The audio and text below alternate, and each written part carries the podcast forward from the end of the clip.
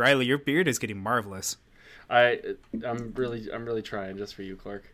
Well, I'm glad you're trying somewhere. You know, Yeah. Uh, That's I just want to input that I have a bigger beard than Riley right now. So oh seriously? wow. More more frizzy. it sticks it sticks straight out from your face. maybe more in than- volume yours is bigger, but Yeah. I'm just gonna stay out of this one. Uh, hello, everybody, and welcome to Into the Echo. In this podcast, my buddy Riley and I uh, we talk about the music that we love. Hey, guys. And that's Riley. uh, sometimes we bring on guests, like uh, this guy over here. hey guys, uh, it's Seamus again. If you listen back to the uh, Gorillaz one, thanks for having me on the uh, the Alt J podcast. Appreciate it. little throwback yeah, to the thanks. long time listeners. yeah, thanks for thanks for having me too, Clark. That was great. Yeah. it's nice to Yeah. finally have you back on the show after you know you left me for so long. I know. I'm sorry. I abandoned you. It's no good. But you, I noticed that you did take every opportunity to um, to berate me with any number of comments that I couldn't defend myself against. That's that's a sign of a true gentleman. Yeah, I mean you already yelled at me about it uh, on the on the Shagging Songs Oh, episode. I did. Oh, let's. I I don't know if I want to remember recording that, but I do remember recording that. Yeah, uh, for those of you who haven't listened to our previous episode, so as you know, uh, we we drink when we record this podcast, and uh, Riley really took that Mm-hmm. Yeah, literally. tell tell me more about what I did. oh God, you can tell it yourself if you want. No, I. I don't, I don't think know. Riley mean, it- remembers. Let's just say uh, I I edited you repeating yourself out like so many times. Um, I just put an empty glass and a Bota box of wine on my desk and Jesus. decided that, that was a good idea. so what are you uh, what are you drinking tonight, Riley? um, allow me to read the full title of my beer this evening. All right. Um, it is the Teddy Roosevelt American Badass Imperial Wheat IPA aged in oak from Meadowlark Brewing. Uh, it is the can is decorated with a kind of what you would describe as a pimped out El Camino, uh, with Teddy Roosevelt riding in the back uh, and a grizzly bear driving. Uh, it's pretty fucking awesome. I should put a link to that in the show It is- note. That should be our show art for this episode. Yeah. That's a good idea. It's yeah, Meadowlark Brewing out of Sidney, Montana. Um, it's I think it's a new new thing. Nice. Um, yeah, it's really good. I've never had a wheat IPA before. that sounds amazing. It's great. Yeah. What about you? Who me? Do you have like uh yeah, you, uh, I'm guessing like some sort of like rosé peach cider or something like that. No, I actually picked one. Um, I was at the local small little grocery store by my house, and I'm like, I need to get something that's relevant to our episode today. Uh, we're yeah, it's Oh, a Nine. Inch Nails episode. It's our first one where we talk about Nine Inch Nails. Woo! First Yeah. one. Uh, we're talking about with teeth, so I'm like, okay, anything dental related, anything That's Nine Inch, nine inch Nails related. So- and then and then Clark went home with Coors Light and a dental dam. Uh, nope. Uh, I was looking, and I was going to get the Bent Nail IPA out of Red Lodge. Ah, yes. And I'm like, ah, I'm not really feeling an IPA. I don't want everybody to hear me like pucker throughout the whole episode as I drink this IPA. Yeah. Uh, so instead, I went with the White Noise Hefeweizen. Yeah, so White Oh, Noise, uh-huh. uh, which I think Fitting. definitely fits certain aspects of this element. yeah. yeah, it's somewhat relevant. Yeah. Yeah. Uh-huh. Yeah, we have plenty of plenty of white noise going on uh, in a few of these songs. Yeah. which we'll get into later. But uh, Seamus, what do so. you got? Unlike Clark, I did go with an IPA. Um, Ooh, and chances okay. are you're gonna hear me hear me audibly shuddering at some point. Uh, so I made a pretty big mistake. I went with the. Uh, I I mean, I'm sure people love this one, but it's uh, Ballast Point Brewing, which makes some pretty tasty IPAs. Um, but I decided to try their Watermelon Dorado or Dorado, however the fish is pronounced. Um, it tastes like I imagine fish? Fuck if I know. watermelon cough syrup would taste like. So it's Oh, Oh god, yeah, it's going down smooth right now. So that's gonna be so bad when it's warm, man. Yeah, I- it's also ten percent. Oh, warm and so flat. so you can't even just chug it. no. No. so I may be pulling Oh, a Riley sad. here within a hour or so. Uh, that sounds like an adventure. I- I just I want to take this moment to uh, listeners who made it through our last episode. I I do thank you for sticking through it. Um, that was a an interesting adventure through many different uh, genres and uh, many different glasses of wine. Uh, it was super fun. I had a blast. I had a blast, and I felt like a champion the next morning. Um, but I I I think we have potential for a volume two of that of that playlist episode because I I feel like we left a lot of stones unturned. Uh, there's there's got to be a sexual innuendo there. I just can't think of it right now. Um, We just need to turn them over real slow. Yep. uh huh. Yep. just just dig in real deep. yep. Exactly. But I I promise uh, I promise to keep my wits about me and uh, from here on out. Yeah. Even though I don't think that's the point. of this No, it's not. That's that's part of the adventure. And as soon as I heard the constant refilling of the glass, I'm like, all right, here we go. so we're getting. It's in the description, you know. Uh, but Yeah. also, thanks again, everybody, for your feedback, for your suggestions of songs. Except for Ryan, screw you. Um. Yeah, that was yeah. terrible. But this episode, uh, I'm going to try and mix it up a little bit. I, we've been going a long time um, without playing songs in some of our episodes, so I'm going to try and get some songs like right away before we just like get into song number one. So, Riley, what song do you think people need to hear from this album? Like, what's a chorus or a verse or like just just what's a good little glimpse of what With Teeth is all about? Sure, sure. Um, I would say uh, I don't know. It depends. This this album represents so many different styles of Nine Inch Mm-hmm. Nails, um, which I mean, I know. A th- I don't know. I know a little bit about Nine Inch Nails. I have a few their albums. Um, Understatement of the year. All right. yeah. um, but I I don't know. I it's kind of like Seamus and I have had this conversation before. Um, about which song do you show somebody that wants to know what Nine Inch Nails is all about? Hmm. Uh, unfortunately, it's not from this album, so I won't even bring it up because that's for that's for a Ooh, good episode. tease. Nice job, buddy. I think I think the I think the sound kind of that that transpires through this whole album would be um, would come from the actually the first track, uh, "All the Love in the World." Uh, at right about three minutes in, it's kind of it finally starts to break down a little bit.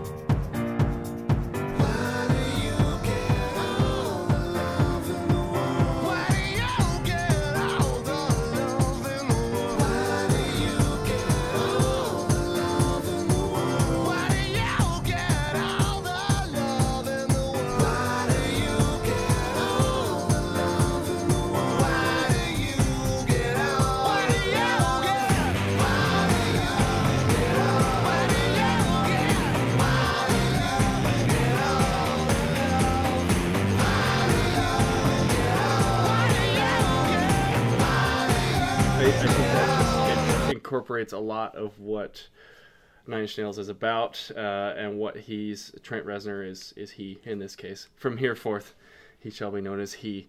Um, uh, w- like what what he's done as far as a, a direction for the music in this uh, in this album because I, I could talk forever about this album to be honest but um, so this is his first sober album um, as many of you that know anything about Nine Inch Nails is that uh, their early early 90s mid 90s every, anything before the 2005 2004 era was fairly heroin induced. yeah.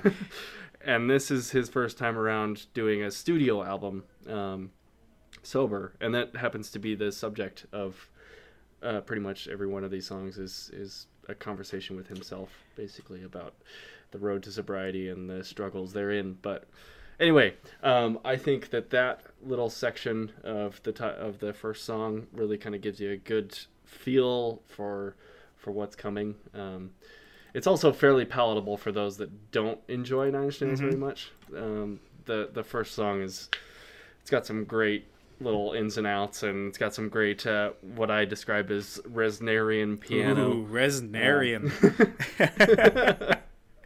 That's fantastic. just it's very very uh, the piano in it is just so i mean you could hear that you could hear that on any track and realize that it's trent playing the piano i, I don't know it just i think it's got a lot going on Yeah. Uh, what i i mean i know Seamus, this is one of your favorite albums It is. um, what do you think? Um, and that's an interesting question. Um, I think if I were to pick, you know, one song that kind of encapsulates the album, so to speak, uh, I would pick "The Hand That Feeds."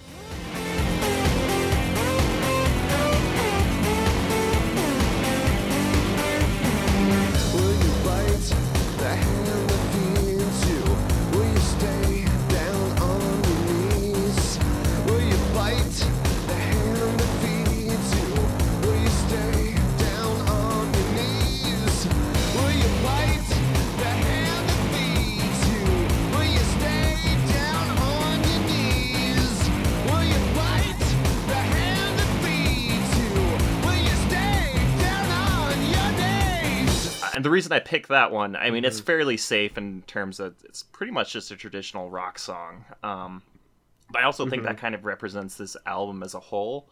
Um, Trent's kind of moved into maybe not safer waters, but more well-known waters here. Um, songs on it aren't quite as weird, though you do get a couple interesting takes. Um, but as a whole, it's it's it's more uh, palatable to I think a, a bigger audience than say the Fragile or Downward Spiral was. Um, kind of moving away sure, from yeah. that industrial sound that he started off with. Uh, still very prevalent, but um, not as omniscient as it was in past albums. Yeah. Oh yeah, for sure. This is a very rocky album, and even I mean, even he said that this is what I mean. That's kind of the direction he wanted to go with this album was a more rock based, um, which initially this was supposed to be a concept album.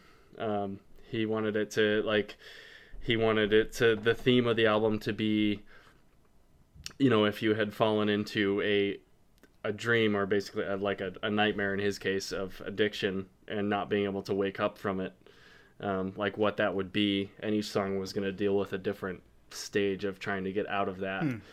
Um, but he scrapped that whole idea because he wanted each song to kind of function on its own um, because he didn't he, you know he's he does have a concept actually the following studio album year zero in 2007 was a concept album um, in my mind anyway. And uh, but this one he wanted each song to kind of function on its own but still complement each other and still kind of tell a story overall but i think he kind of nailed that um, and one more one more little tidbit that i thought was pretty cool um, that this album was originally titled bleed through oh. all one word. Uh, and he had he had his producer actually draw up some art for it, and it was ready to go. But he didn't want people thinking of blood or a tampon commercial when, when the album came out, so he changed it to with teeth. That's probably a good call. Though I could see uh, the album art for it just being red instead of you know the shades of blue. It could just be shades of red, and it would still work. Yeah. Yeah, yeah, no, it's it's fairly interesting. It's it's white and blue and red. Yeah, it's kind of what you would imagine. So w- when you mentioned that this song tries to go a little bit more towards the rock angle, uh, I found that to be most true with the um, lead single that you mentioned, Seamus, uh, "The Hand That Feeds." Though I was wondering, I was listening to the lyrics of "The Hand That Feeds," and of course I've heard it before. You know, it, it topped number one on Billboard 200. It's a very popular song. The music video was on MTV forever. Uh, But how does the hand that feeds? How does that tie into addiction? Because in my mind, it sounds more like uh, like religious politics, where he's like, "Are you just sheep in society?" Uh, I guess I just don't understand how that. yeah no uh, that's i think i think that's the cool part about that song um it being one of three singles off of this album actually um which is a fairly single heavy album uh hand that feeds only and every day is exactly the Yeah, same yeah. We're all featured as singles but um i think i mean what i got from as soon as i took that angle on this album i kind of thought of it as him asking himself, will he fight back against this substance that's feeding him everything he knows about life and how to function and how to be. Um, because I mean, at at like earlier in his life, he had completely relied on substances to get him through his day to day, and he's now at a point, a breaking point, where he needs to fight against that. So I think he's asking himself if he's strong enough to fight against that. Well, so I have a completely different take on the song than maybe you two do. Um, I was always under the impression that this album came out in what 2005, 2005. Yep. Um, yeah, yeah. this was post September 11. I was under the impression that this was kind of a anti-Iraq war deal, um, particularly with the Oh. lyrics. You know, what if this whole crusade's a charade? Behind it all, there's a price to be paid. There's a price to be paid for the blood which we died. Justified in the name of the holy and the divine. Yeah, it's pretty damning. Yeah. Yeah, well, that and that's that's my take on it as well. But I'm trying trying to kind of help fit it into Though. The the addiction format that seems to be prevalent in other songs. You know, when I was 14, 13 and first hearing this album, that's absolutely what I wanted to get from it. It's like, yeah, fuck Iraq. Yeah. fuck the man. Not fuck Iraq. Sorry. Sorry, that whole country. Just, just screw that whole country. And then ISIS started listening to our Yeah, podcast. right. Um, I also noticed on this album it switches a lot between uh, the different versions of Trent, and that happens through Oh, uh, different instrumentation. Like on the hand that feeds, that is pretty much nothing but strict rocks instrumentation um, with Mm-hmm. your standard four four time. But then you'll get to like song number two, um, "You Know What You Are." That is.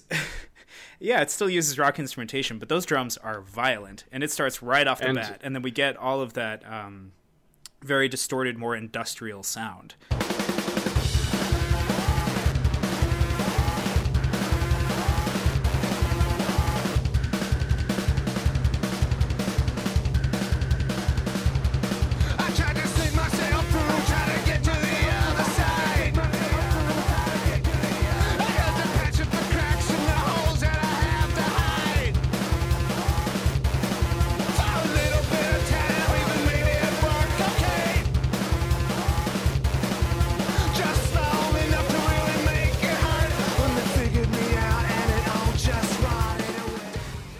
We see him just kind of switch back and forth between the first song, second song, third song, fourth song. It just switches. And we all know who did the drums for "You Know What You Are," right? Shit, man, I don't know. Dave Grohl. Oh, Dave seriously? Grohl, Foo Fighters. Dave Grohl of Nirvana and the Foo Fighters, for those of you who don't know. Wow, because those drums are beastly. Like, that is, Yeah. most of my notes about that song He's- are just like drums, drums, drums, drums. He's kind of a beast. Yeah. Um, yeah, he did. He did the drums on uh, a number of tracks on this on this album, but it's very fairly prevalent. It's I like that he that Trent kind of features the drums on that track. Yeah. Uh, you know what you are. And really, Trent's mastery of different instrumentation is very impressive. I don't know if he plays all of them. He's got to at least play the piano because he has his own He, trademark yeah, he plays all of them. okay. Even the Yeah, tambourine this- in track Oh, number one. absolutely. Yes. Yeah, have you? I- mean, Seamus and I have both seen Nine Inch Nails live a number of times, and every single time he plays the tambourine a dozen times. That is manly as It's- fuck. I never thought I would enjoy live tambourine, but he he somehow figured out how to make it interesting. I was wondering. Okay, so song number one, "All the Love in the World." You mentioned that that's one of like the kind of standout, or not standout, but like representative songs on the album. Am I the only one who thinks at that spot you were talking about the 3:30 part? I was half expecting like a choir to come in.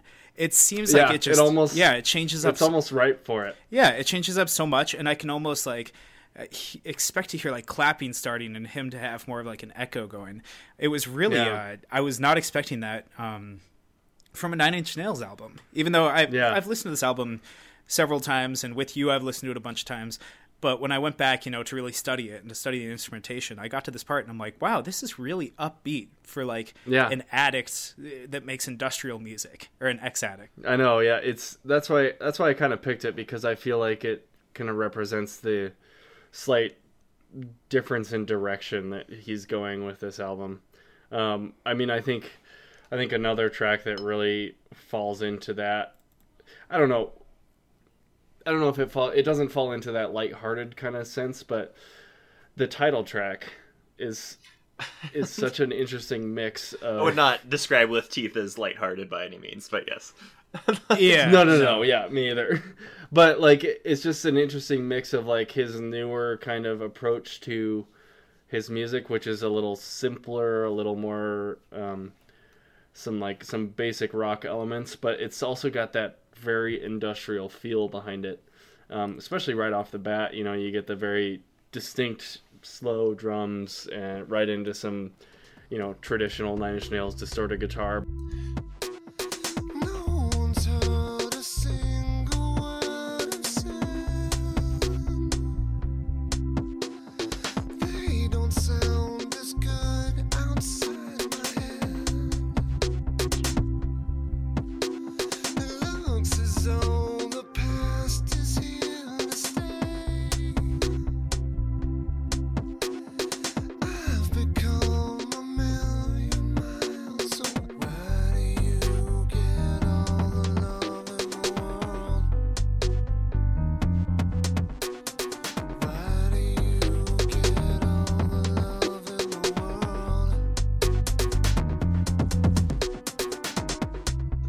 And that it all sounds i mean it all sounds like a rock song but it's got that over overtone of industrial roots that he's got you know so i think it's a that's a good hybrid between his newer sound and and what the old So, fans are looking for We've Yeah. been talking about all these strong drum sounds, and it's kind of occurred to me that there's maybe only a handful of songs on this album that doesn't open with a strong drum beat. Um, the two I can think of are Yeah. uh, Every Day is Exactly the Same and uh, Hand That Feeds, because that's a guitar, and Every Day Exactly the Same is piano. I think the rest of them. beside beside you in time is all Yeah. a drone Let's talk about Beside You in Time. um yeah let's let's do that do i mean do we have another hour and a half So what what part of the song really sells you on it? oh god Yeah, I mean, Seamus, do you want to take this first for me, the thing I love most about the song is probably its most simplistic thing is just that constant. I don't know what kind of drum or instrument it is in the background. The percussion, just the chick, chick, chick, and it's Yeah. constant throughout the entire mm-hmm. song, even with the crescendo and all that.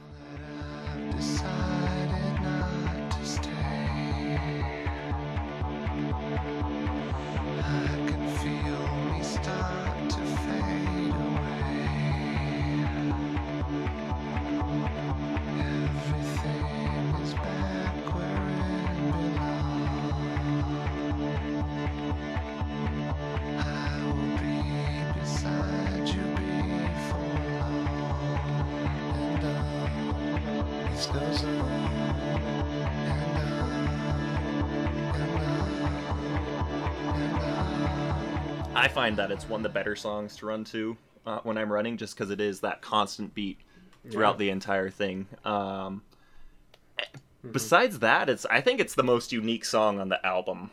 Um, just with the use of that weird droning noise. Uh, Trent kind of uses his voice as an instrument in this song more than any of the other songs on the album. By that I mean I, I know the lyrics, but it's not something. It's not a song I really sing along to. I just kind of take him, you know. He's working in certo with the drums and the weird droning noise. Uh, I don't know. It's a great song. And I, I like that when you're talking about Trent using his voice as an instrument, there are a few moments in the album where he does this. And um, like one instance is it back to the second song, All the Love in the World. Wait, uh, You Know Who You Are. He does uh, the distorted vocals, um, and I think he does the he distorts his vocals through his guitar, where he like has the tube in his mouth and he's playing the guitar with the distortion through the guitar. And then I think for this, um, he also distorts his voice through the piano. So he'll distort his voice through several different means, and it ends up sounding really different based on kind of the song and what it calls for. I don't know. Beside, I, back to beside you in time.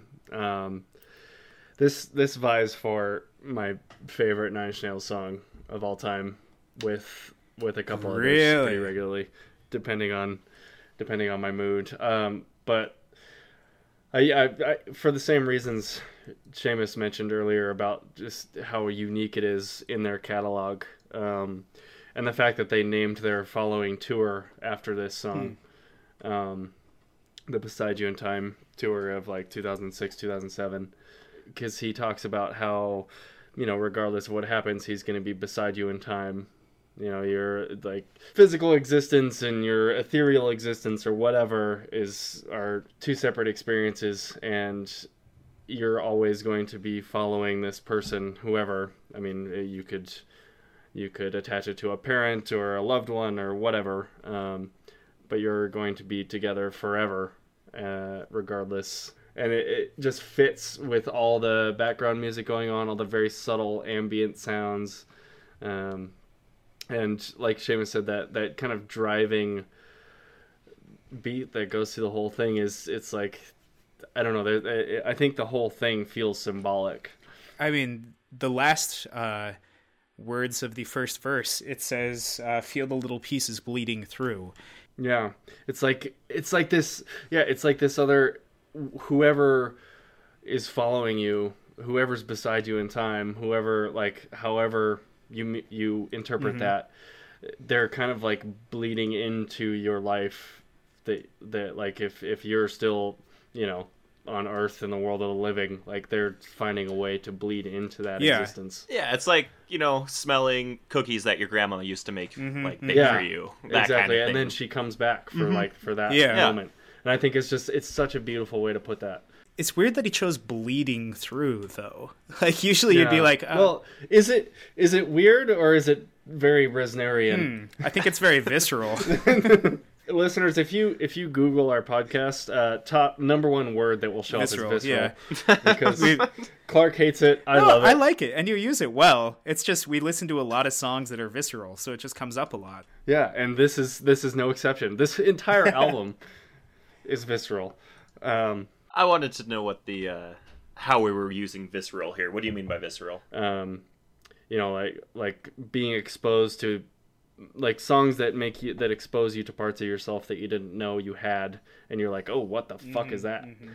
You know, like that you get that initial kind of retraction from from what you uh, what you're seeing or feeling or hearing. Um, I don't know. That's that's how I've interpreted it. That's how I've redefined it and adapted it into my own life. So, I guess we should probably talk about the song um, "Getting Smaller." Can we talk about that? oh God. Yes. Speaking of visceral songs and the shit, lyrics that are visceral. this is so good. This song's so fucking So I was just gonna play the first like 30 seconds of this song, just so Oh, we can all laugh about it and laugh about the same things.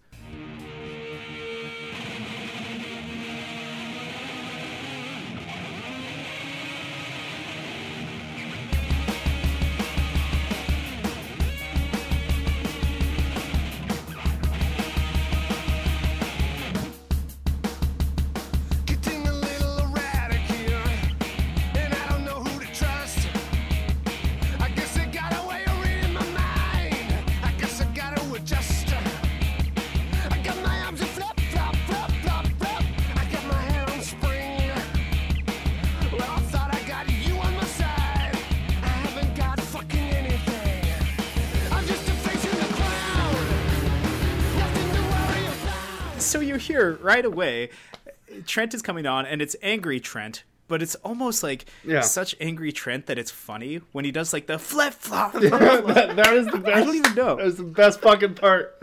but this song uh it's very it's very yelly it's very aggressive and loud uh it's Yeah, so it's good it's that it's that kind of like I love it because it's kind of that punk rock anger. Yeah, you know, yeah. that anger that's that's funny.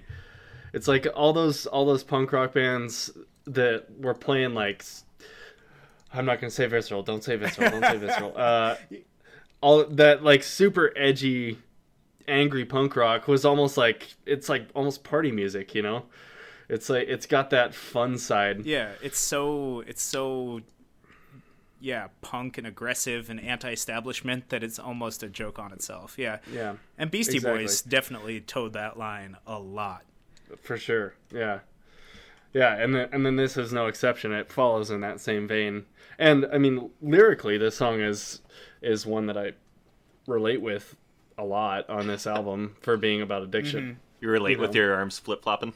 yeah, I just I I just Really that's how I walk these days. I just kind of like flop my arms around and good thing my head is on a spring because then it gets out of the way.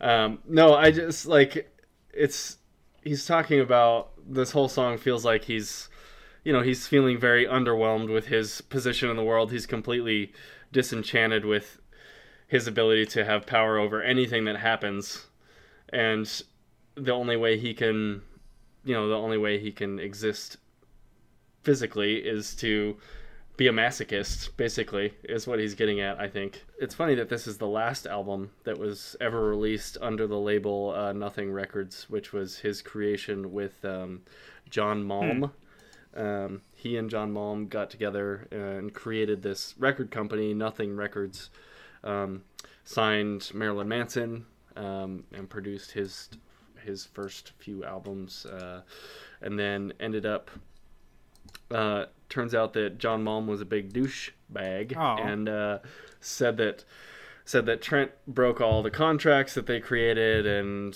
he and that Trent owed him a bunch of money for all this stuff that he was supposed to produce but never did. Uh, turned out that he was just like basically extorting people for money and Trent countersued him and uh, and won uh, because they discovered that John Malm had basically disobeyed everything that was in the contract and was trying to convince people otherwise. But anyway, uh, so this song was after all that had happened, but uh, Trent agreed to put the Nothing Records label on this.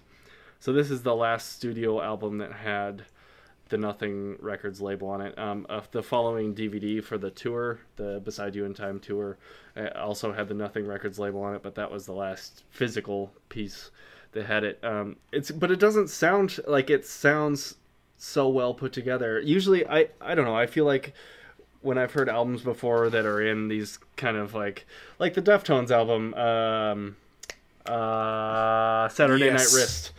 When they were about to give up on everything, like and everybody sounds- hated everybody. it's kind of bad. Like I don't really like that album all that much. Mm-hmm. they don't like And, the album that when much. No, because they didn't like each other. And it, I feel like it's the same kind of thing here. Like it, there's just a lot of turmoil around this album, but they fucking nailed it. Mm-hmm. Like they like they embraced every part of what was going on with addiction and you know and um, disagreeing on contract labels and all that kind of stuff. Contract labels are now a thing. I just came up with. Contract labels, Um, baby. Yeah. Uh, I think they. I think they just did it. They came out of what could have been a terrible album and came out with something awesome. Well, Uh, I think this album is their best-selling album of all time, if I'm not mistaken. Um, though something might have crept up on it. Uh, Uh, and I think largely in a part two, three of the singles, which are "Hand That Feeds," "Every Day Is Exactly the Same," and "Only," um, getting a lot of radio play. Hell, I remember playing the "Hand That Feeds" on Guitar Hero in Oh yeah, high school. Um, and last week. Yeah, and that rocker noise. Uh, and I wanted to kind of talk about Every Day is Exactly the Same because it's personally Sure. one of my favorites on the album. And Riley, I know you do not like the song. really? Um, I think you've told me that it's like one of your least favorite. Oh, Inch Nails you haven't told me, Riley. Yeah. Uh, tell me what's up. Okay, every day is exactly the same. It feels like a single, which is fine, and I know that those that they need to have those, and and I'm okay with that. I'm I have I've gotten over my breakup with every day is exactly the same. We've both moved on, um, and we're both in better places because of it. But it just it's it's not it's kind of lackluster compared to a lot of the other tracks on this album.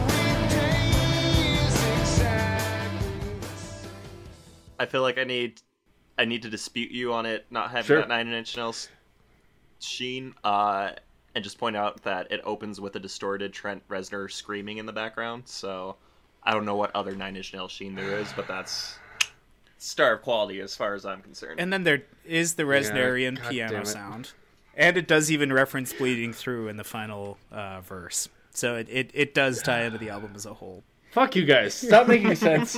Okay, fine. I get your points. I, I they they're great points. It is it's a very well formulated song that fits well with the album and it's got lots of great Nine Inch Nails things in it. I just don't like it. I just don't like it. So fuck you.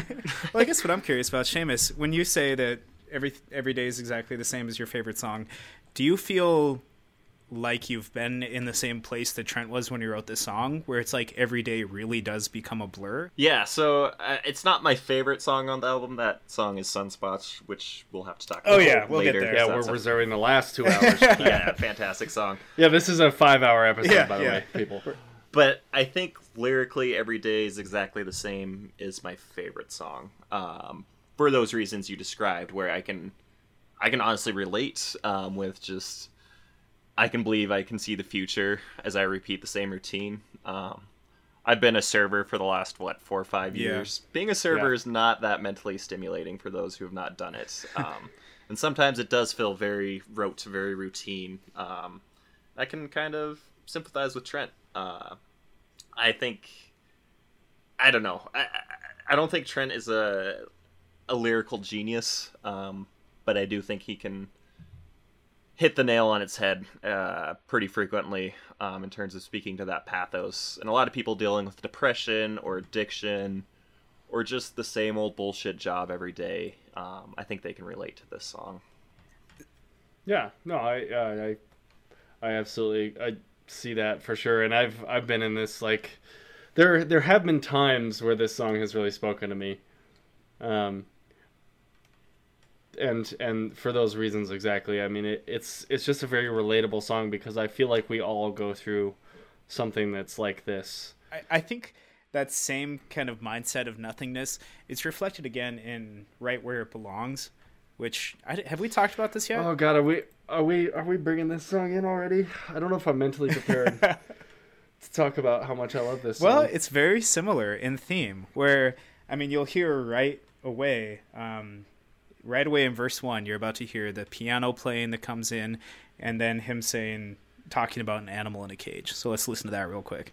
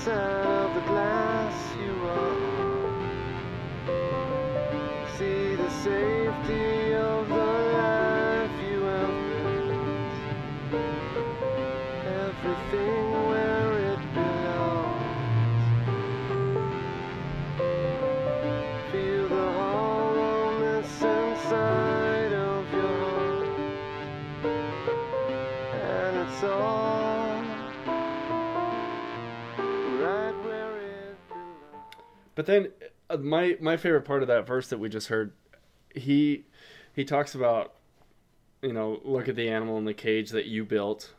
Are you sure what side you're on? You know, are Yeah, you sure? Are you are you the one looking in, or are you the one looking out? You know, are you are you the one that's in control, or do you are you you know playing into some sort of game or ruse here? I don't know. I, it's it's such a cool perspective to have to kind of flip everything Yeah, and I think it speaks tremendously to his self awareness through the uh, recovery process because, like, Oh, yeah. to, for him to to see what was happening in his mind at the time with such clarity and such, you know, Oh, yeah. twenty twenty hindsight, he got there fast. It's amazing. Yeah, most like addicts don't get to this point Yeah, ever. but he sees it so clearly. Like this is such a rare thing. and and then but he composes it into such a, you know, such a well-stated you know, what if everything around you isn't quite as it seems?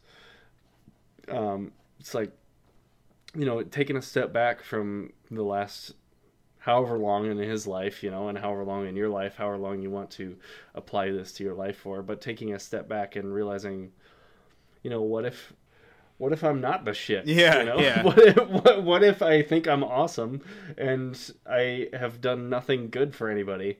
You know, it, it it's like I like that it asks people to challenge their place in life and what they've done, um, and and ask it, it blatantly asks the question: Are you afraid to see? Yeah, yeah. You know, are you afraid to see what you are and what you've done and how much you don't know about yourself? and strangely enough, this song relates to me. I, I guess I can't connect the dots, but um, it, it it makes sense to me in this way. I think I talked about in the pilot episode. There was a time in my life around like 2008, I guess 2007, 2008, where uh, my emotions and everything that was happening to me at the time. and There was like a breakup, and I moved out of a house with a bunch of roommates, and it was a whole big thing. But I decided I was just going to try and turn all of my um, negative emotions just down a little bit. I was just going to try to turn the dial and just kind of like push those away, shove them, and build a bunch of walls to kind of keep all of those negative emotions out. Uh, and only years later um, did I realize that that it, caused enormous problems for me because it's it's kind of like when you're editing an audio track. I'm, I'm the guy who edits this, in case you guys don't know. So I'm going to be the one who makes all the references to audio stuff here. But usually, when you go to lower the amplitude of something, um, and you see the wavelength, you, you twist the dial down, and it removes both the higher and the lower part of the track. And and it turns out that when you try and do that with your emotions, it does a very similar thing where it's like, yeah, I muted all of the negative feelings, but with that went a lot of the positive feelings. So it's like I got rid of a lot of the lows, but I could no longer feel or experience highs anymore because everything was just trapped back there. Uh, Yeah, every day was every day was the exactly the same, exactly. And it took me years to recognize what I had done and and to pull that out and to be like, you know what, I I don't want to feel these lows and I don't want to face these things, but I I so badly need to feel these highs and need to feel alive again. So I need to kind of go through it, and you know some of those things were forced on me too. But I guess that's where that song connects. This song connects with me. Um, Yeah. Oh yeah, for sure. And I mean, I, I same kind of story for me. Really, it's like I, I've always, I've always attributed Nine Inch Nails. I mean, sorry, mom and dad, but I've always attributed Nine Inch Nails to teaching me how to. yeah, yeah, You know, I've I've called on Trent and Co. since I was like twelve or thirteen years old to for how to deal with situations, which now that I think about it, it's kind of fucked up because I was listening to Downward Spiral then. Um, anyway, we'll get to that in a later episode. um, but no, this this is one of the very first Nine Inch Nails songs that really spoke to me. You know, it really it it kind of I think I was ripe for the mentality that this song pushed me into of maybe we should question everything. Mm-hmm. You know, maybe we should not be certain about anything. And maybe everything around us is an elaborate dream, you know, not not literally because I'm not that much of an abstract person, but you know, like maybe everything that you think is true about the world isn't. And you know who's to say that it is or isn't you know? Is it's it's all up to you. And i think that that's the importance of this song to me is that it pushed me in that direction um, and i've been in that direction since Do you have any special connections to this song, Seamus?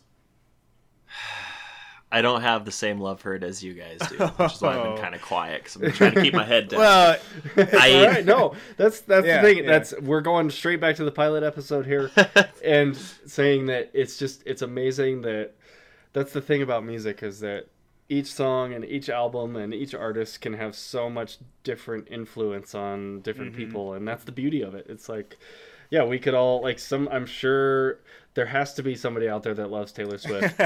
I don't. But somebody is millions moved somebody is moved by them. taylor swift like i am moved by trent mm-hmm. reznor and that's great. That's great. So if you have if you don't have much to say that's fine. Well, here's what I think. I think it's a good song in its own right. I don't think it works as a closer for me. I think what should have happened is it gets thrown back in the middle of the album somewhere, and that the album should close with "Beside You in Time." It should go. Line begins to blur. Home, which actually isn't on the album, it's a bonus track. Um, Yeah.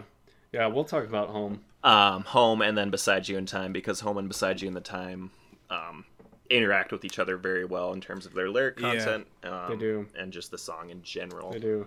But if you do, I mean, if you do have a version of the album that has those B sides, um, it, the album, I mean, it does still ends with right where it belongs, but the acoustic version of it, which is even more apropos to the lyrical content, I think.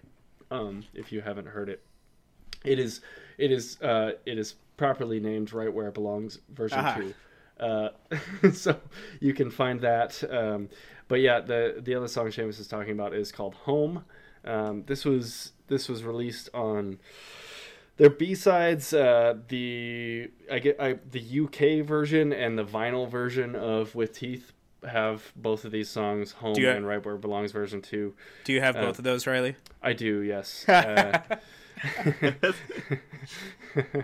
um, and then there were also two other unreleased songs. Um, the Japanese version had an additional song. It's just a remix of Hand That Feeds. Um, but there were two recorded but unreleased songs until 2009.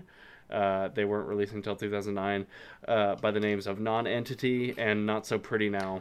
Um, were both- fantastic songs Yes, absolutely. Uh, check the show notes. I hope we can find uh, YouTube links for those because uh, they are fantastic songs. They were recorded at the time of With Teeth, but they were cut from the album um, and later released on a tour sampler. Um, but they fit well with the whole motif of, of With Teeth. But yes, I have uh, not heard those. yeah, no, they're they're great. Non-entity, uh, particularly, I think it fits fits well with Huh. with uh, the feeling of with teeth. yeah, yeah, check like the show notes for sure, guys. for Yeah, sure definitely. And uh, back to uh, right where it belongs, being the closer.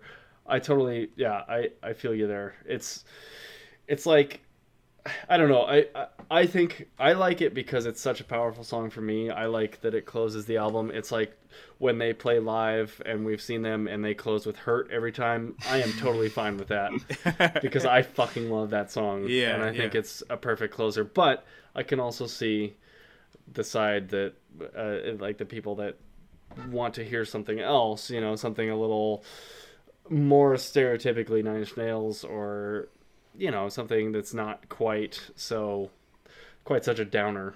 Or I, I don't know. We'll talk about hurt. Uh, hurt needs its own episode.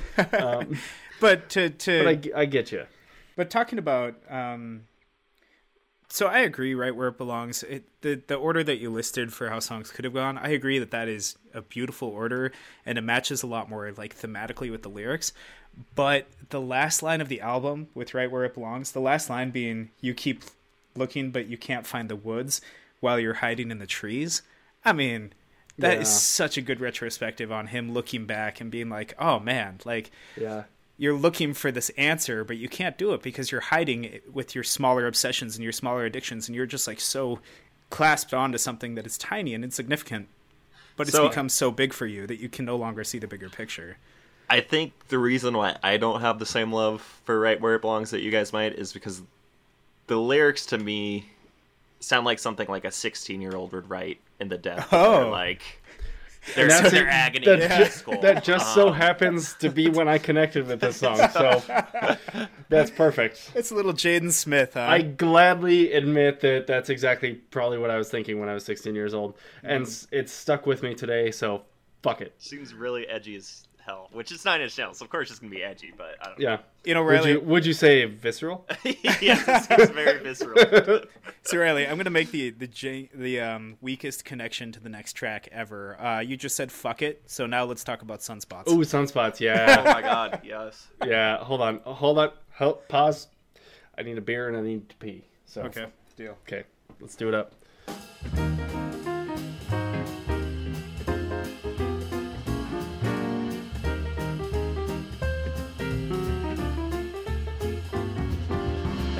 Månenatt på Honolulu. Det var der jeg møtte Lulu. Fire hoder, 17 bein, og fire hoder elsket meg. Og 17 bein gikk tur med meg på Waikiki. Di-di-di-di-di-di, ja det var tid det. Men jeg drar til Honolulu for å spille horn med Lulu. jeg ikke gjøre mer? For turen har blitt altfor dyr. Ja, alt er dyrt nå selv for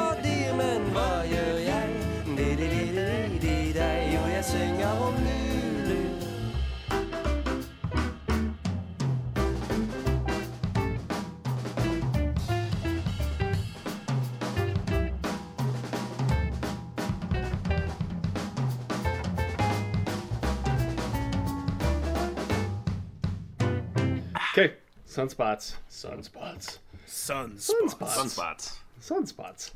Okay. What? Where did we go right there? I don't know. Went to the sun and back, man. That's what Sunspots does, man. It just gets you in a place. It does. Um, it takes you to special places. As many of you will know, um, this was featured on a previous episode. Clark, uh, where did this fit in with our with our whole playlist? So this is in our previous episode, the Songs for Shaking episode. Uh, definitely find it. Um, secretweaponproductions.com slash echo. But this was in the filthy animal category. Oh yes, it was. Yes, it was because oh, just you can just I don't know. Uh, Trent's voice in this song really just it's it's all you need to hear to put you in the mood. Let's give you a little glimpse of that voice right now. She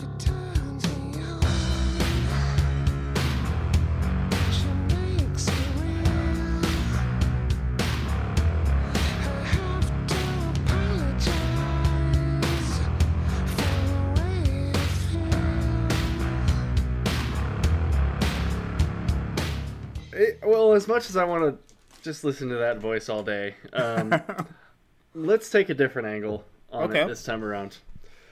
Let's let's look at this song as an existential uh, kind of reflection on life, because that sounds broad enough to cover pretty much every song. Yeah, you're gonna make Um, me pull up the lyrics. That's what... I mean, I can sing Shea- them to you if you want, Seamus- Clark. Yeah. nope. I, I have it. it memorized I got at this point. Seamus, I want to start with you on this one um, because I know this has always been one of your favorites.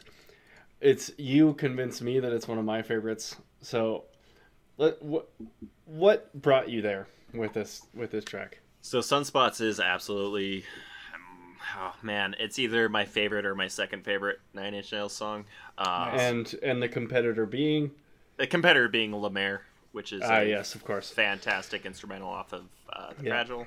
But That'll be like a book on tape when we do the fragile. We'll have to do chapters. um, anyway, I don't. I honestly do not know how this song just crept up on me. Um, I'd listen to with teeth throughout the whole things, um, and for a while it'd be like, all right, you know, beside you in time only. Skip the last couple, or sorry, not beside you in time. Every day is exactly the same. Only skip the last couple. Listen to beside you in time. Uh, Sunspots happens to be the song before uh, the line begins to blur, which is a decent song. It's a weird song. Um, Yeah. it's a fantastic song though. Sunspots is. I think what first got me into it is just the sick bass right at the beginning. Um, Oh yeah. Let's let's take a listen Hey, to can that. we that's, listen to that that's real great quick? stuff. Yeah, let's do that.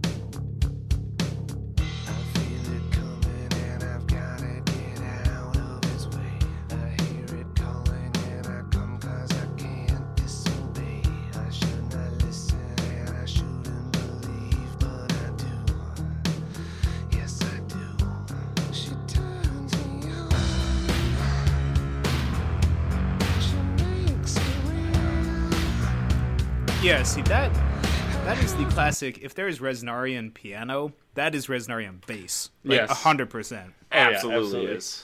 Um, and so that's what initially turned me on to the song, and then I started to listen to it. I started listening to the Oh, Tur- lyrics. turned you on, huh? Oh, it turned me on in more than one Did it way, make if you real? I, mean. I mean, it was real visceral around here for a bit. Uh, anyways, No, no, no. But while you're talking about visceral, You, Riley, you used the word visceral to describe uh, verse two, which I'll play for you now. Verse two, because there's this beautiful line where it says, uh, "Peel off our skin, we're gonna burn uh, what we were to ground." The fire and we'll spread all the ashes around. I wanna kill away the rest of what's left, and I do. Yes, I do. That's fucking awesome.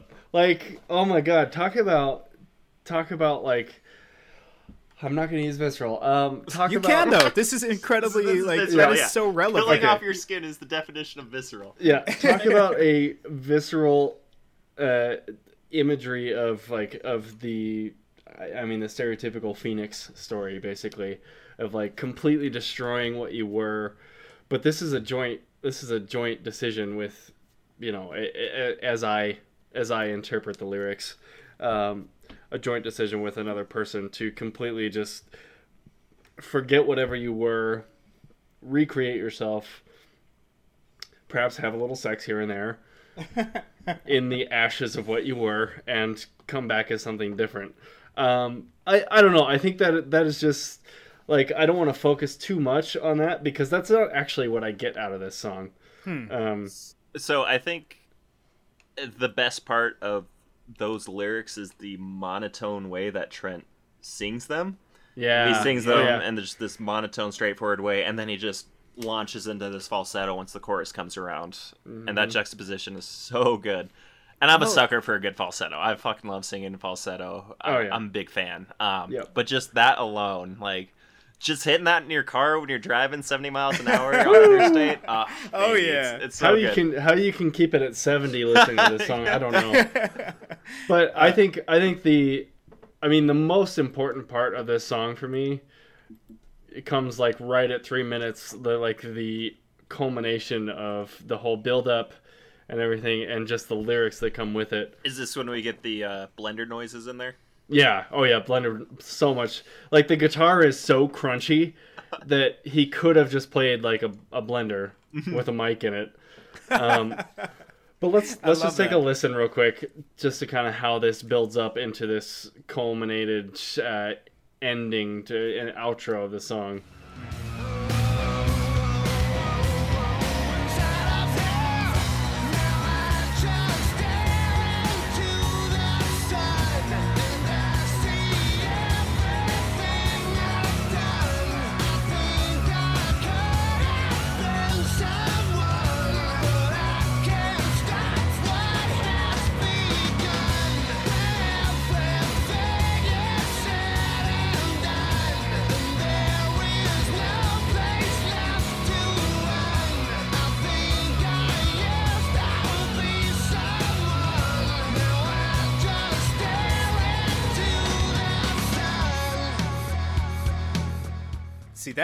that is just uh it's not utter chaos because there's a lot of order to it, but it is definitely if if you listen to the if you listen to the instrumental version of this song, which he released not too long ago, he released the instrumental versions of all with teeth and the fragile songs. Mm-hmm. It does sound like chaos. Yeah, yeah. It's it's total. It's a total mess. And uh fun But- fact, this song um there is like a lullaby version of this album. Yeah, It's so good. I'll link to it. Yeah, so this good. song in lullaby form is incredible, especially that end part where it's just Oh, like, yeah. what the hell is happening? but I think it, I think it's so interesting, for lack of a better word, um, that without his voice, it sounds like a total mess. This outro, but with his voice, it sounds totally normal. It sounds like it. It sounds very well put together, very well structured. Um, I think that says a lot for how he can adapt his vocal style for what uh, what the instrumentation is. Do you think they made an instrumental so people could do karaoke over this? yes. Karaoke sunspots. Not a bad idea. awesome. I will say the closing lyrics of the song are maybe some of my favorite Nine Inch Nails lyrics Oh, of yeah. all time. They give me chills every time I hear. Can you read those to me? Uh, so it ends with now I just stare into the sun. I see everything I've done. I think I could have been someone, but I can't stop what has begun. Mm-hmm. When everything's said and done, there's no place left to run. I think I used to be someone. Now I just stare into the sun. Yeah, I like that a lot. I like that a lot. Lots of Like- uns, but Yeah. Damn if it's It- worth well, it. actually, every line. mm-hmm. Every line rhymes, which is great. It just fits with uh, with like the driving force of the end of this song. And even though the rhyming scheme is, eh, like you said, he's not a he's not known for his lyricism, though he does have a lot of highlights in his lyricism. Uh, it's way better than I think the very first song. Yeah, all the love in the world. He has this moment where he goes like, um, "Sometimes I feel so lonely I could," and and he cuts off before that, but it sounds like he's going to like rhyme it with either die or cry, and I I wince a little bit every time in that song. Somebody just, uh, just, I mean, if Trent, if you're listening, I would never slap you, but somebody needed to slap you when you wrote that song. Well, I lo- no, no, I love that song, especially the weird chorus. No, yeah, me too. tambourine. But like that lyric, in that particular- lyric, it's a bad lyric. Yeah. But the sunspot lyric, eh, this, Oh, yeah, just all the lyrics on this song. Uh, do we want to? I mean, you know, we've talked about how many singles are on this album. We've we've brushed over a few of them, um, and we we talked about every day is exactly the same. I kind of want to go into only a little bit. If only Sure. because. Huh, Yeah. if only because Oh. only has one of the greatest music videos of all time. I fucking love that music Yes. video. It's so Oh. simplistic, but it's so It- good. and it's such a it's such a period piece Mm-hmm. because like no one has those little those little like metal pin things anymore. yeah, that so in this, hold the shape of. Anyway, you'll yeah, so in the music video, uh, for those of you who haven't watched it, I'll link it in the show notes. But the whole thing is Trent Reznor singing, but it's in the form of those like weird metal pin pads that you like.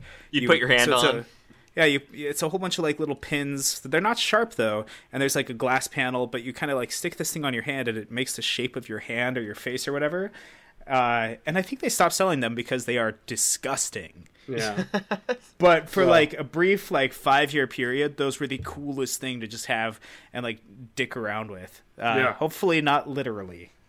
Oh God, I never even thought of that. And we also see You uh, just ruined my childhood.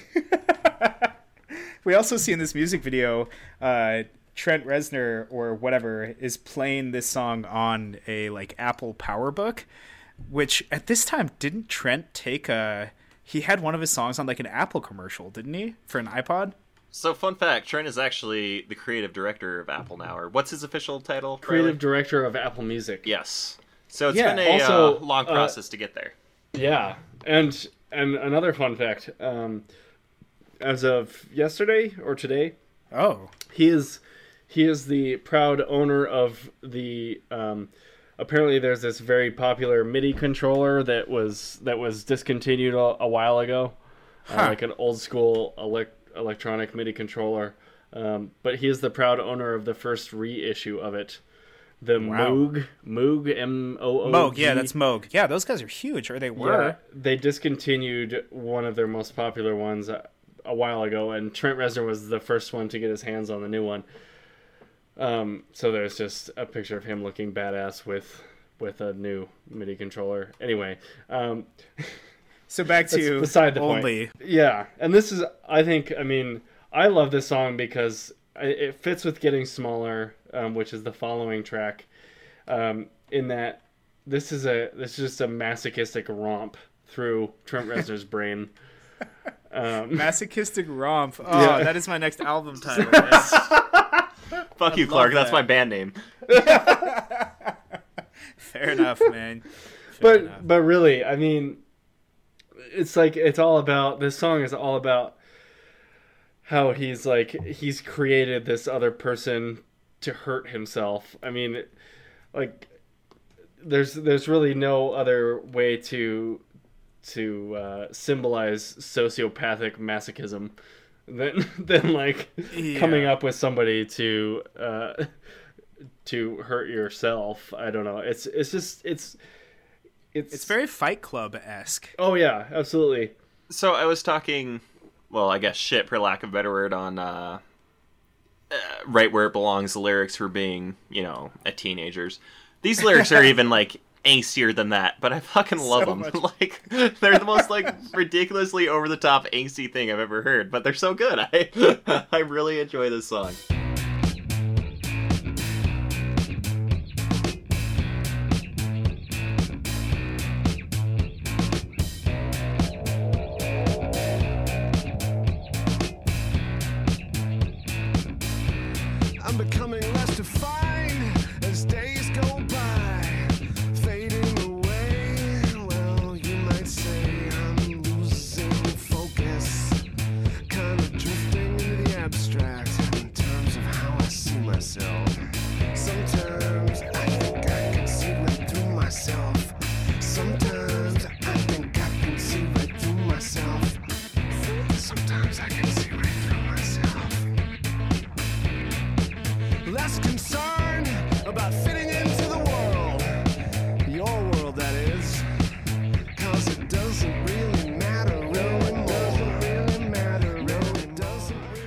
Must have just found the song at the right time or something. I must have, yeah.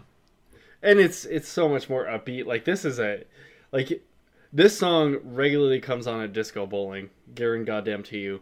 that like because it's just like it's funky. It's got that crazy little bass line, um, and just that the you know the very syncopated regular drum beat that's going on. Uh, I mean, it's it's a dance track. Like it's you could easily dance to this song, but then you kind of dig into the lyrics and dig into like the background s- sounds that are going on. You're like, oh wait a second, this is a little darker than you'd think. Uh, this song, um, I guess, since we're talking about the lyrics, this song brings up yet again the idea of Trent not being where he should be and him being being in this other place. And this this album kind of bounces back and forth between um, I am not where I'm supposed to be or I'm in this place, but am i I'm- really in this place? Maybe I'm somewhere else.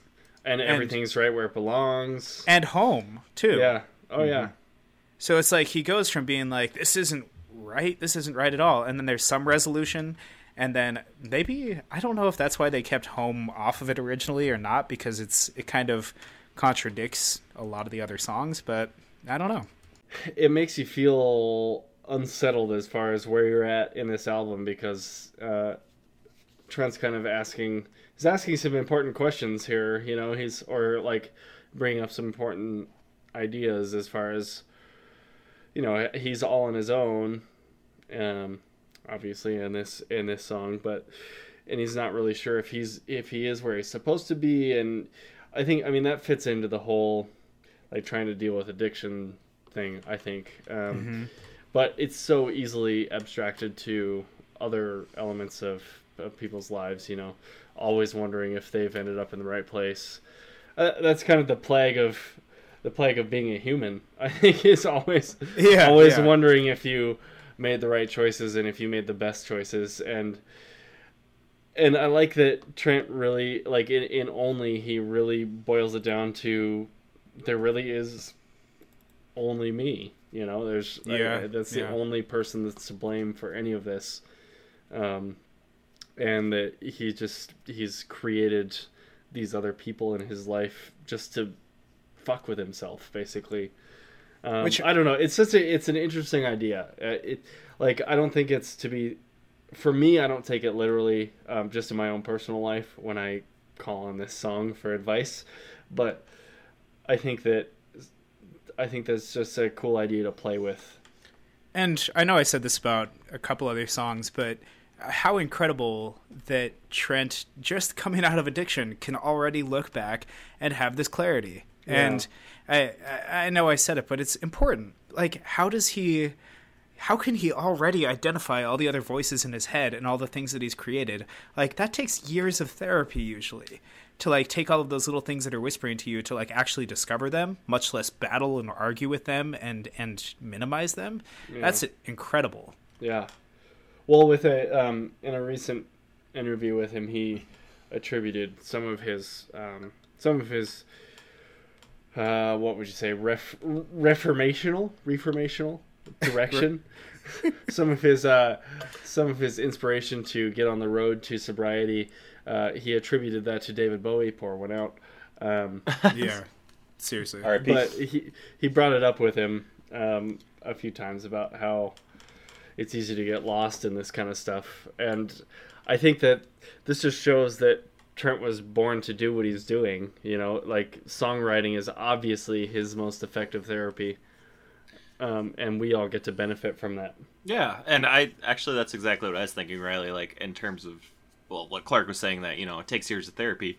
I feel like he's been using his music as an outlet as his therapy. Um, Yeah. and you can Yeah, kind of yeah. see him progress through agree. the stages uh, as time Yeah. goes by. Oh, for sure. Uh, first couple albums, he was in the throes of his addiction with Teeth and Year Zero. You know, that was post addiction.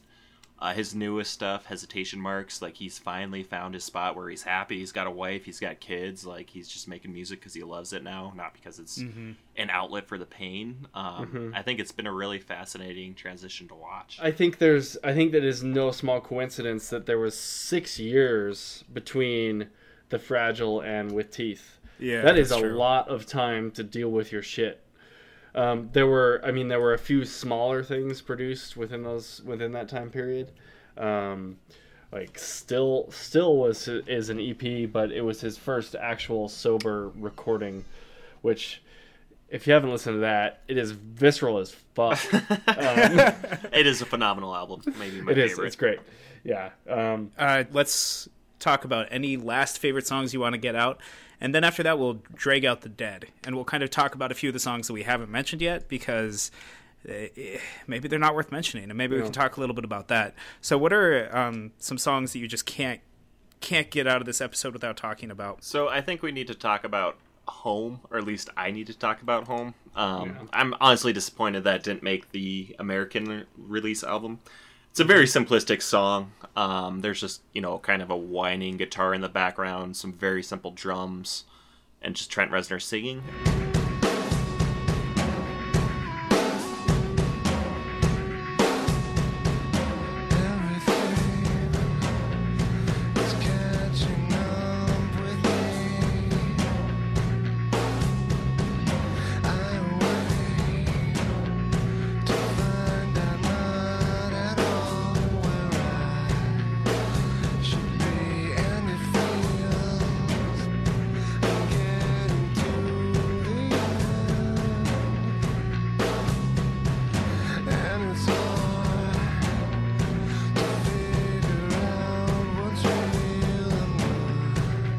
Think it's the perfect companion piece to uh, Beside You in Time, though.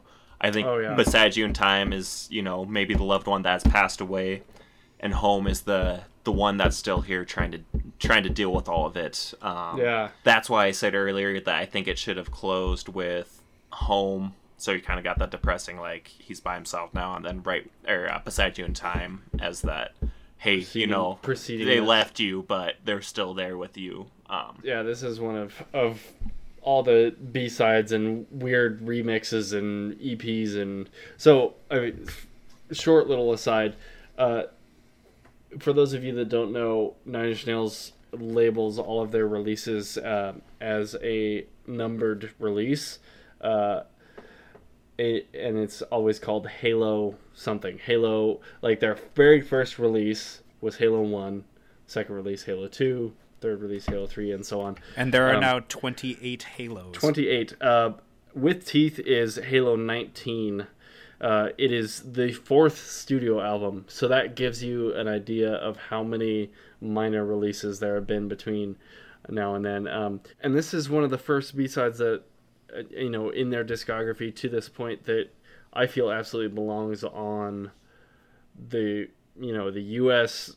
popularized release of the album. Uh, Clark, have you have you heard Home? I honestly, guys, I don't think so. And I I wish I had now. Because I'm listening to you guys talk about it, and I'm like, well, I don't just want to like listen to it as they're talking because I don't feel like I'd get the real experience. But uh, I will definitely be putting it on Yeah. ASAP because I'm looking at the lyrics and it's beautiful. It's um, it's not a love song. Well, it's a love song, but it's it's a very non-traditional love song just based on the lyrics. I don't think he's trying to be cheesy with it, but it like it's almost cheesy because it makes it so universal. Yeah, You yeah. know, you know, talking about other songs that we wanted to, you know, that we just can't leave behind. I'm gonna go ahead. You know, Seamus, you're probably gonna hate me. oh boy. Uh, oh boy! All right. Clark, you're gonna be like, okay, um, but I really like the collector. Oh, I Uh, thought yeah, for sure. no, you're right. I, I thought that was going to be in the dead pile for sure. I I like the collector. Uh, lyrics simplistic, meaning pretty clear. Uh, instrumentally, pretty boring.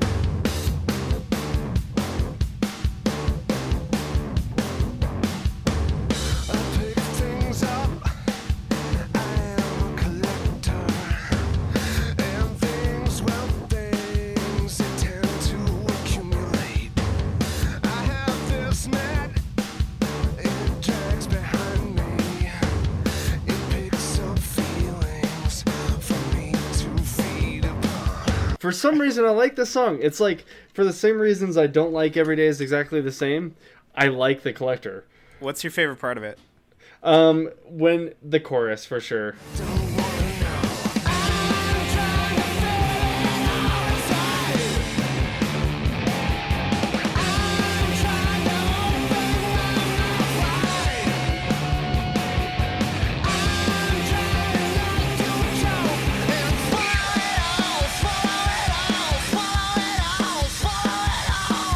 Got some strong like simplistic yet really crunchy guitar riffs. Um, and it's got like a drum line that Josh Freese could could absolutely nail, which he does on the tour.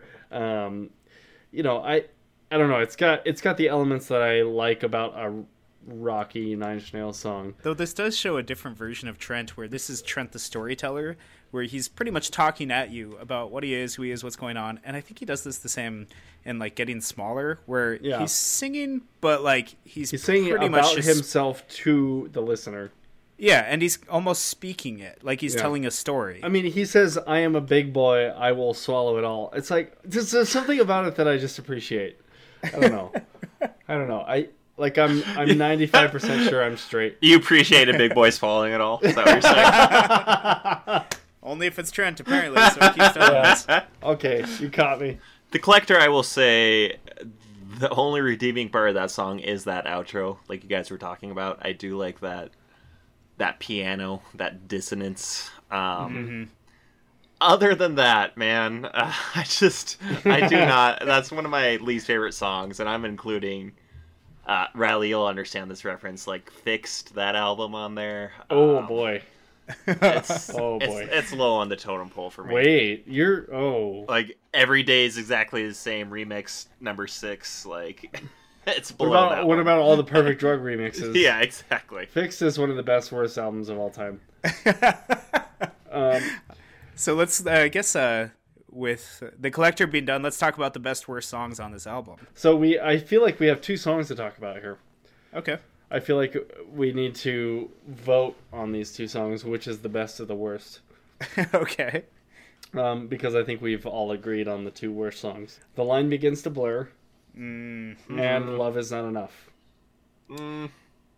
so i love the line begins to blur and i will fight you on that one i just felt like well you then, guys should well like then that let's one let's talk about line begins to blur. Let's do it. yeah. What's what part? What part uh, do you like most about it? the outro when we get the uh, full-on piano the weird bass trent reznor going ah uh,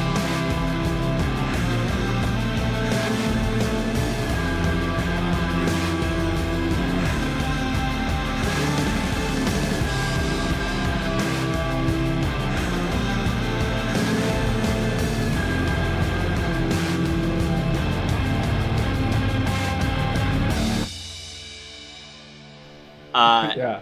I think the transition between that one into Sunspot or not Sunspots, uh, Besides You in Time is fantastic. Yeah. I think it's a really good like it's almost like it's meant to transition to each other, which I mean, Yeah. generally on an album that's usually how you want your songs to be. But the beats are pretty great. Like on Demon Days where all the songs just kind of transition to each other at the end. Yeah. I feel like that Yeah, yeah. happens with uh, Line Begins to Blur and Beside You in Time. Yeah. So I Well, feel like part of the problem with uh, this song is there's no real chorus to it. I guess I guess it just feels like a lot of verses put together, I which like- is fine. Yeah, the only chorus is, you know, the line begins to blur, which is the song title, but Yeah. Yeah. Let's, um, I want to just take a listen real quick. Um, I think there's a culmination, kind of where Seamus is talking about here at about three minutes and twenty seconds, um, where the outro instrumental and the vocals kind of all come together. Let's just take a listen real quick before we talk about it.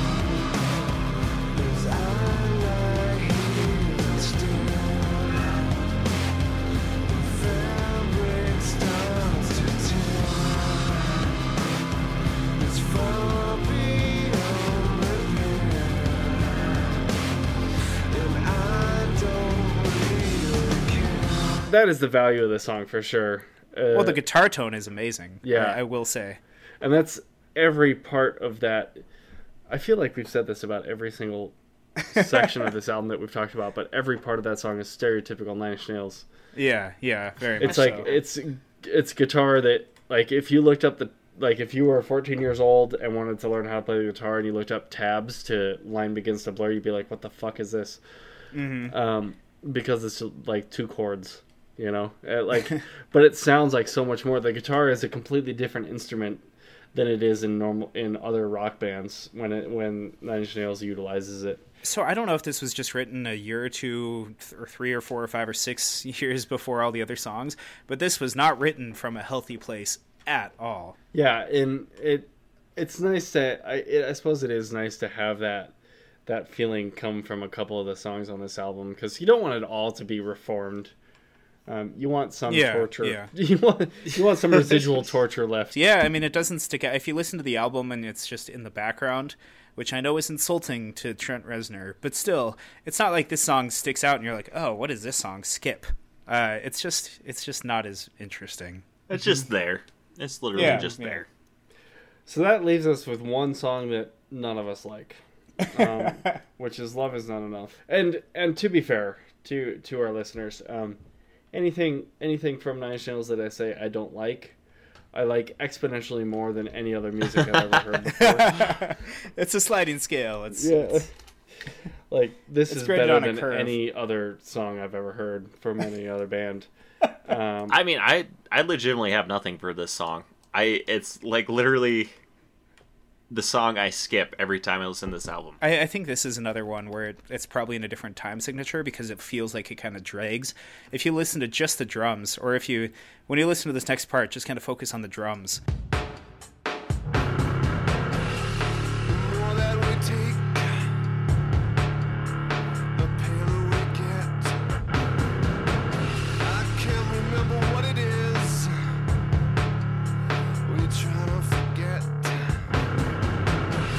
These are clearly not Dave Grohl drums. Like Yeah. this feels like someone's just kind of like sliding, and it's a little bit waltzy, which makes me think that maybe it's in a different uh, time signature. But it kind of leads the whole song to feeling like it's dragging, and the drum line that could have saved it or could have made it interesting just made it even more boring. Mm-hmm. So I absolutely agree. again, I don't have notes on this either. I don't have anything to say about this song. I just don't. I mean, it's so it's. I feel like lyrically, it's so straightforward that there's not a whole lot to say. Yeah, you know? yeah. Like some of the lyrics, um, the closer we think we are, well, it only got us so far. Have you got anything left to show? No, no, I didn't think so. yeah, I like that. those are the lyrics that stick out in my mind whenever I think of that song. Like, yeah, I, I'll sing along to "No, no, I didn't think so." Like that's. The I, only do like thing. that. Yeah. So now that the dead have been thoroughly dragged out and beaten Uh, in the sunlight, Can I just say something real quick? I feel like we didn't give the album title its due with teeth. We talked about it briefly. We did not True. talk about the song at all, though. That's Sure. That's pretty true. And I, Uh, I want to talk about the song because it's a great song. did you? Uh, fun fact. Um, for the for the, my first like, oh, year or so of having this album, I thought that from three minutes, um, when the interlude kicks in, Mm-hmm. until about four and a half minutes, Like the piano part when it's all was quiet. actually no sound. I had never turned it up loud enough to actually hear what's going on in the background, which kind of defines this song. I'll play a snippet of what he's talking about just so you guys can hear.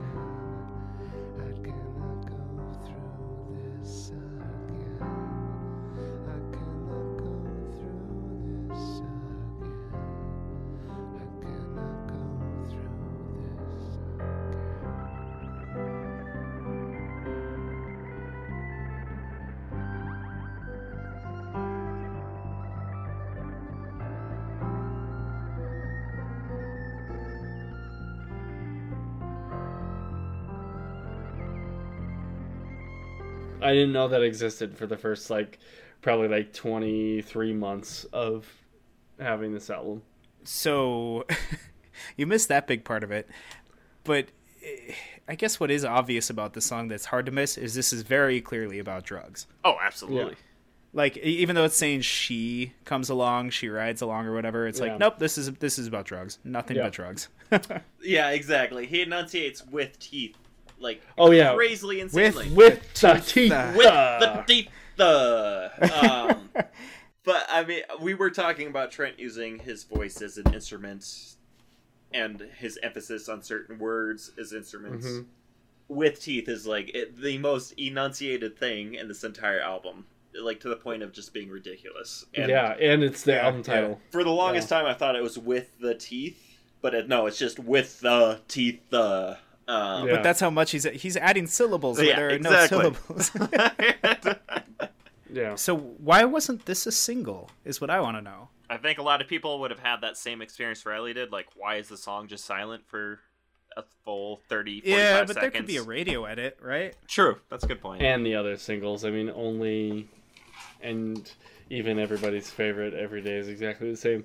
Um, um, but anyway, uh, they just they fit so much better with what what rock radio stations were looking for in 2005 and 2006. You know, mm-hmm.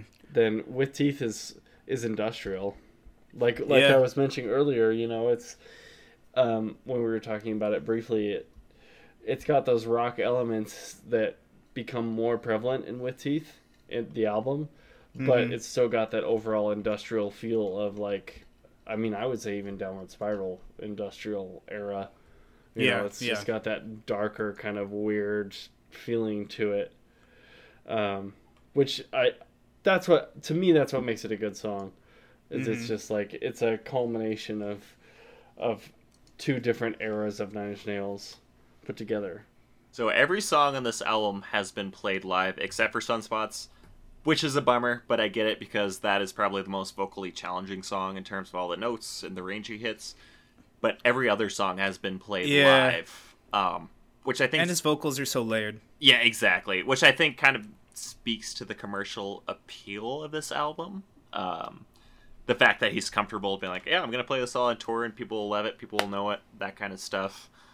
Uh, I also think this is his most profanity laced album. I read something, but I can't find it right now. Um, he uses the word fuck 30 times or something like that. And So- most of that is in only. yeah, exactly. yeah yeah it's funny you know you think of nine inch nails as like this band that you were never allowed to listen to as a kid because their lyrics were so profane but not really yeah. I mean, it's pretty sparing. Um, except this album apparently is it's fairly prevalent, but I don't even notice anymore because I've just I've adopted the with teeth lifestyle. Um, I put this in the top five releases. okay. Well, there's been like Um, five major albums, so. There's been eight, uh, and I'm including EPs. Uh, I don't think it has a place in my top three. It's interesting because some of the songs, like two or three of the songs, definitely come out as top five Nine Inch Nails songs for sure. But the album as a whole, um, I think they're much better. Uh, but that's not to say that I don't appreciate the gravity that this song has as far as Nine Inch Nails' existence in the music world. I mean, we all come into this band at very different, like very volatile stages of our lives, and we're all grabbing something different from it.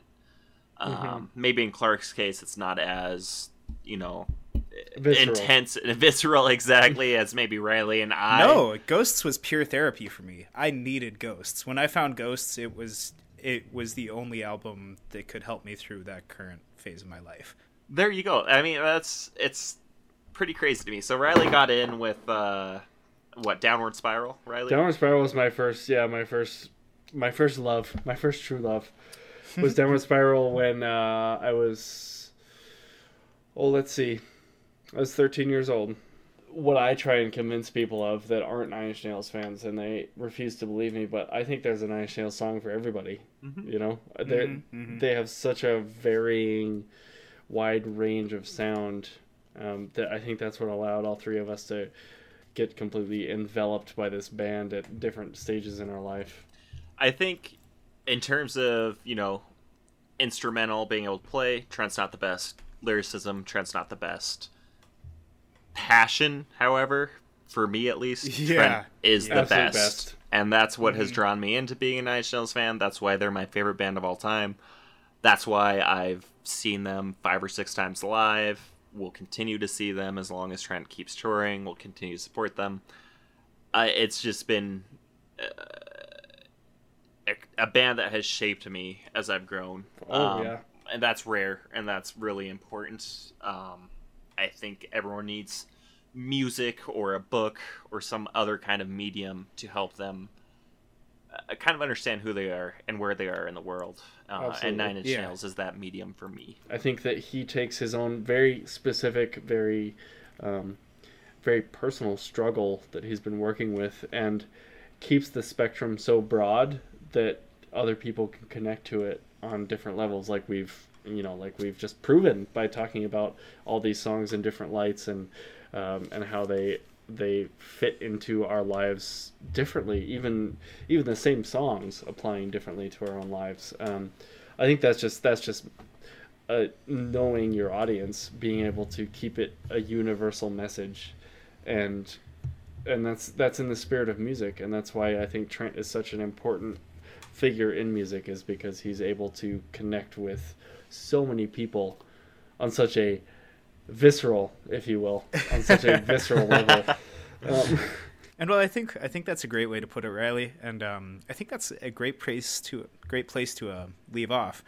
So um, thank you so much for joining us today, Seamus, as we talk about with teeth. Yeah, it's always a pleasure. Uh, yeah, God, and because I'm listening to the acoustic version of Right Where It Belongs right now, and like while we're saying goodbye, I, I might Uh-huh. just cry a little bit. I might just cry a little bit on this outro. well, we're kind of used to that from you, Riley. But Riley, Go fuck yourself. thank you so much for your input, your knowledge of Trent. It's great. Um, this is the first of many times you'll hear Riley talk about Nine Inch Nails. We're going to try a few different formats. We're going to try um, not necessarily album by album, but we're going to try maybe some different approaches to Nine Inch Nails because really, when you talk about as as you've heard. Um, Nine Inch Nails is really hard to talk about one album at a time. It's really Yeah. hard to do that. Uh, Yeah, so we we kind of want to bring you Nine Inch Nails um, we want to introduce more as the concepts as concepts so we can be more fluid between the albums so um, look forward to that also our next episode we're going to do another compilation episode because we had so much fun um, Oh God, yeah. so this time around we're doing the best or not the best but our favorite songs of 2016 so far um, so it's it's mostly going to be just Riley and I's and maybe a guest's uh, favorite picks, but we would love to hear yours as well. So Absolutely. uh, and where can spoiler they sub- uh, Nine Inch Nails has not released anything in 2016, so it's not going to be them. Yeah, it's not gonna be that yet. But uh, why don't you tell us where they can um, Uh, get a hold of us? Not actually true, Riley. They did release Juno a couple weeks Oh, back. true. But that's right. Reznor and Atticus Ross. That's not Nine All Inch right, Nails. touche. Fair enough. um, yeah, if you yeah, if you guys want to input, you know, if you if you feel pretty strongly about a release so far this year, please come visit us at Secret Weapons. Secret. hmm, um, please come visit us at secretweaponsproductions.com um, and uh, slash echo on there and that'll get you to our specific page you can email us from there uh, tweet at me at uh, at echo pod uh, Yep. or uh, on Facebook, um, of course, Into the Echo on Facebook. Leave us a message there. Uh, anything you want to do, uh, send us a letter. I don't know. I don't really want to give you our addresses, but just Yeah. just address it to Into the Echo, and it will find its way. Um, yeah, exactly. Or take a picture and email it. Yeah, there are no wrong answers there. Any music no. you guys want to send, send it. absolutely. Yeah. and we'd And- be happy to talk about it. Um, and that's and if that's you send it, we will talk about it. Like we're not we're okay with that. We're willing to talk about what you guys pick too. And even if it is a Taylor Swift song, that's fine. Uh, just don't necessarily expect us to agree with it, but we will definitely talk about it. Yep, absolutely. And that's that's what kind of makes the whole feeling of this podcast. So we're we're relying on relying on you guys. Um, although, you know, if you don't want to input, then you're just stuck with hearing Clark and I talk about our favorite music, which I'm sure some of you hate. So uh, please stop th- stop that train. You have the power. Um, but the Clark and Riley train rolls pretty hard sometimes. So just It does. All right. just put Well, thanks for riding on, along with us, guys. else. Yeah, been a pleasure, guys. Thank All you. All right, Thanks, you guys. Have a good night.